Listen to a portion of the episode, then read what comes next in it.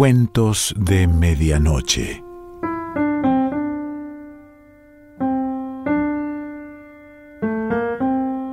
El cuento de hoy se titula La condenada y pertenece a Vicente Blasco Ibáñez.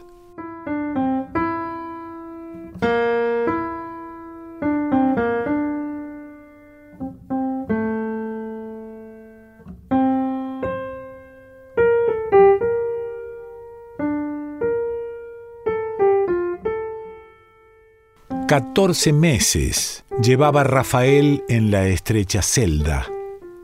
Tenía por mundo aquellas cuatro paredes de un triste blanco de hueso, cuyas grietas y desconchaduras se sabía de memoria.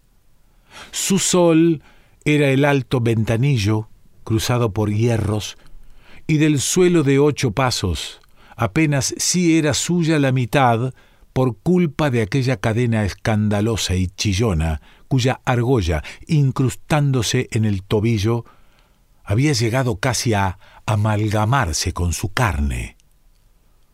Estaba condenado a muerte, y mientras en Madrid hojeaban por última vez los papelotes de su proceso, él se pasaba allí meses y meses, enterrado en vida, pudriéndose como animado cadáver en aquel ataúd de argamasa, deseando, como un mal momentáneo, que pondría fin a otros mayores, que llegase pronto la hora en que le apretaran el cuello, terminando todo de una vez. Lo que más le molestaba era la limpieza, aquel suelo barrido todos los días y bien fregado, para que la humedad, filtrándose a través del petate, se le metiera en los huesos, aquellas paredes en las que no se dejaba parar ni una mota de polvo. Hasta la compañía de la suciedad le quitaban al preso. Soledad completa. Si allí entrasen ratas, tendría el consuelo de partir con ellas la escasa comida y hablarles como buenas compañeras. Si en los rincones hubiera encontrado una araña, se habría entretenido domesticándola. No querían en aquella sepultura otra vida que la suya. Un día, como lo recordaba Rafael, un gorrión asomó a la reja cual chiquillo travieso.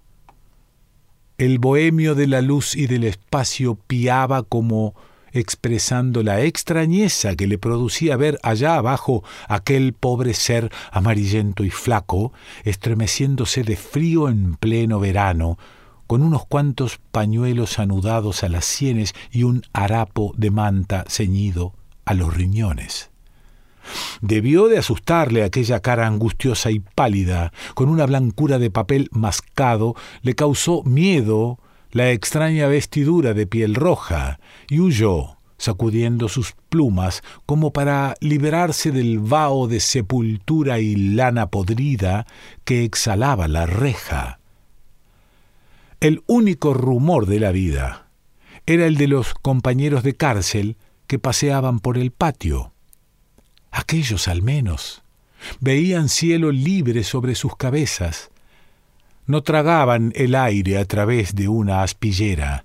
Tenían las piernas libres y no les faltaba con quien hablar. Hasta allí dentro tenía la desgracia sus gradaciones.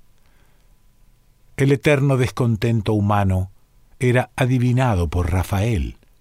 Envidiaba él a los del patio, considerando su situación como una de las más apetecibles.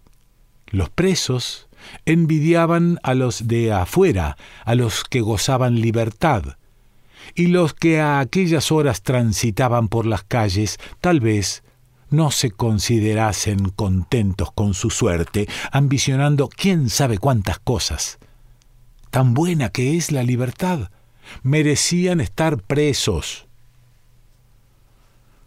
se hallaba en el último escalón de la desgracia. Habían intentado fugarse perforando el suelo en un arranque de desesperación y la vigilancia pesaba sobre ellos, sobre él, incesante y amenazadora. si cantaban, si cantaba, le imponían silencio. Quiso divertirse rezando con monótono canturreo las oraciones que le enseñó su madre y que sólo recordaba a trozos, y le hicieron callar. ¿Es que intentaba fingirse loco? A ver, mucho silencio. Le querían guardar entero, sano de cuerpo y espíritu, para que el verdugo no operase en carne averiada. Loco no quería serlo. Pero el encierro, la inmovilidad y aquel rancho escaso y malo acababan con él. Tenía alucinaciones algunas noches, cuando cerraba los ojos, molestado por la luz reglamentaria a la que en catorce meses no había podido acostumbrarse le atormentaba la estrafalaria idea de que durante el sueño sus enemigos, aquellos que querían matarle y a los que no conocía, le habían vuelto el estómago al revés. Por esto le atormentaba todo con crueles pinchazos. De día pensaba siempre en su pasado, pero con memoria tan extraviada que creía repasar la historia de otro, recordaba su regreso al pueblo natal, después de su primera campaña carcelaria por ciertas lesiones, su renombre en todo el distrito, la concurrencia de la taberna de la plaza admirándole con entusiasmo. ¡Qué bruto es Rafael! La mejor chica del pueblo se decidía a ser su mujer, más por miedo y respeto que por cariño.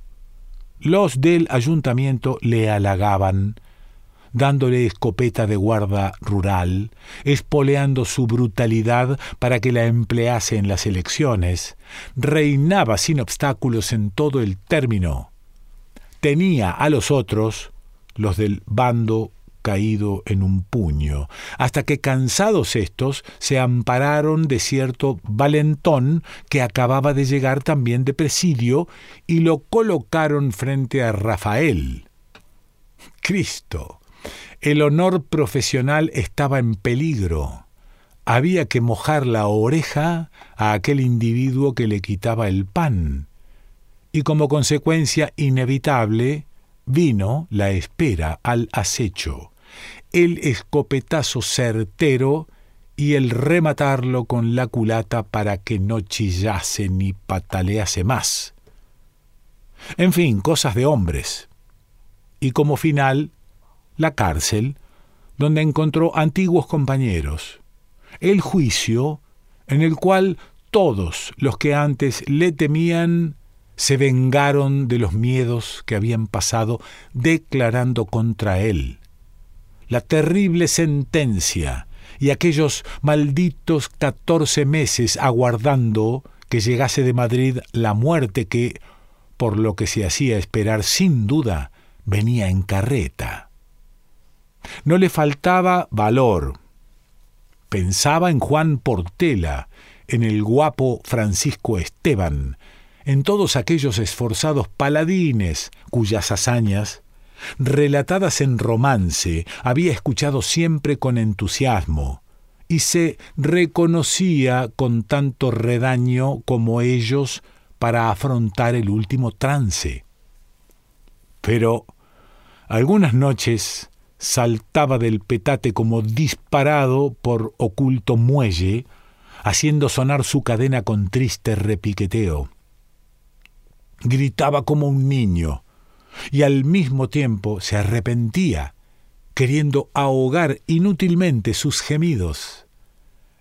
Era otro el que gritaba dentro de él, otro al que hasta entonces no había conocido, que tenía miedo y lloriqueaba, no calmándose hasta que bebía media docena de tazas de aquel brebaje ardiente de algarrobas e higos que en la cárcel llamaban café. Del Rafael antiguo que deseaba la muerte para acabar pronto no quedaba más que la envoltura. El nuevo, formado dentro de aquella sepultura, pensaba con terror que ya iban transcurridos catorce meses y forzosamente estaba próximo el fin. De buena gana se conformaría a pasar otros catorce en aquella miseria. Era receloso, presentía que la desgracia se acercaba, la veía en todas partes, en las caras curiosas que asomaban al ventanillo de la puerta, en el cura de la cárcel que ahora entraba todas las tardes como si aquella celda infecta fuera el mejor lugar para hablar con un hombre y fumar un pitillo. Malo, malo. Las preguntas no podían ser más inquietantes. ¿Qué si era buen cristiano? ¿Qué si era tal cosa? Sí, padre, respetaba a los curas. Nunca los había faltado en tanto así. Y de la familia no había que decir. Todos los suyos habían ido al monte a defender al rey legítimo, porque así lo mandó el párroco del pueblo, y para afirmar su cristianismo, sacaba de entre los guiñapos del pecho un mazo mugriento de escapularios y medallas. Después, el cura le hablaba de Jesús, que, con ser hijo de Dios, se había visto en situación semejante a la suya, y esta comparación entusiasmaba al pobre diablo. ¡Cuánto honor! Pero, aunque halagado por tal semejanza, deseaba que se realizase lo más tarde posible. Llegó el día en que estalló sobre él como un trueno la terrible noticia. Lo de Madrid había terminado. Llegaba la muerte, pero a gran velocidad por el telégrafo, al decirle un empleado que su mujer, con la niña que había nacido estando él preso, rondaba la cárcel pidiendo verle, no dudó ya. Cuando aquella dejaba el pueblo, es que la cosa estaba encima. Le hicieron pensar en el indulto y se agarró con furia a esta última esperanza de todos los desgraciados. ¿No lo alcanzaban otros? ¿Por qué no él? Además, nada le costaba a aquella buena señora de Madrid librarle la vida. Era asunto de echar una firmica. Y a todos los enterradores oficiales que por curiosidad o por deber lo visitaban, abogados, curas, periodistas, les preguntaba tembloroso y suplicante como si ellos pudieran salvarle. ¿Qué les parece? ¿Echará la firmica? Al día siguiente lo llevarían a su pueblo atado y custodiado como una res brava que va al matadero. Ya estaba allá el verdugo con sus trastos, y aguardando el momento de salida para verlo, se pasaba las horas a la puerta de la cárcel la mujer, una mocetona morena de labios gruesos y cejas unidas que, al mover su hueca faldamenta de zagalejos superpuestos, esparcía un punzante olor de establo. Estaba como asombrada de estar allí. En su mirada boba leíase más estupefacción que dolor, y únicamente al fijarse en la criatura agarrada a su enorme pecho derramaba algunas lágrimas. Señor, qué vergüenza para la familia. Yo sabía, yo, que aquel hombre terminaría así. Ojalá no hubiese nacido la niña. El cura de la cárcel intentaba consolarla. Resignación. Aún podía encontrar después de viuda un hombre que la hiciese más feliz. Esto parecía enardecerla y hasta llegó a hablar a su primer novio, un buen chico que se retiró por miedo a Rafael y que ahora se acercaba a ella en el pueblo y en los campos como si quisiera decirle algo. No, hombres no faltan, decía tranquilamente con un conato de sonrisa, pero soy muy cristiana, y si acepto otro hombre, quiero que sea como Dios manda y al notar la mirada de asombro del cura y de los empleados de la puerta, volvió a la realidad reanudando su difícil lloro. Al anochecer llegó la noticia. Sí que había firmica. Aquella señora que Rafael se imaginaba allá en Madrid con todos los esplendores y adornos que el Padre Eterno tiene en los altares, vencida por telegramas y súplicas, prolongaba la vida del sentenciado. El indulto produjo en la cárcel un estrépito de mil demonios, como si cada uno de los presos hubiese recibido la orden de libertad. Alégrate, mujer, decía en el rastrillo el cura a la mujer del indultado. Ya no matan a tu marido, no serás viuda. La muchacha permaneció silenciosa, como si luchara con ideas que se desarrollaban en su cerebro con torpe lentitud. Bueno, dijo al fin tranquilamente. ¿Y cuándo saldrá? ¿Salir? Estás loca, nunca. Ya puede darse por satisfecho con salvar la vida. Irá a África y como es joven y fuerte, aún puede ser que viva veinte años. Por primera vez lloró la mujer con toda su alma, pero su llanto no era de tristeza, era de desesperación, de rabia. Vamos, mujer, decía el cura, irritado. Eso es tentar a Dios. Le han salvado la vida, ¿lo entiendes? Ya no está condenado a muerte y aún te quejas. Cortó su llanto la mocetona. Sus ojos brillaron con expresión de odio. Bueno, que no lo maten me alegro. Él se salva, pero yo, ¿qué? Y tras larga pausa, añadió entre gemidos que estremecían su carne morena, ardorosa y de brutal perfume. Aquí, la condenada soy yo.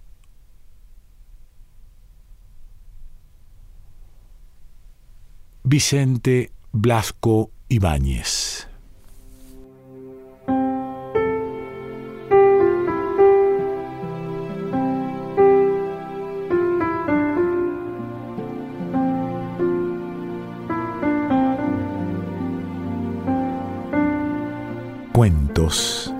Medianoche.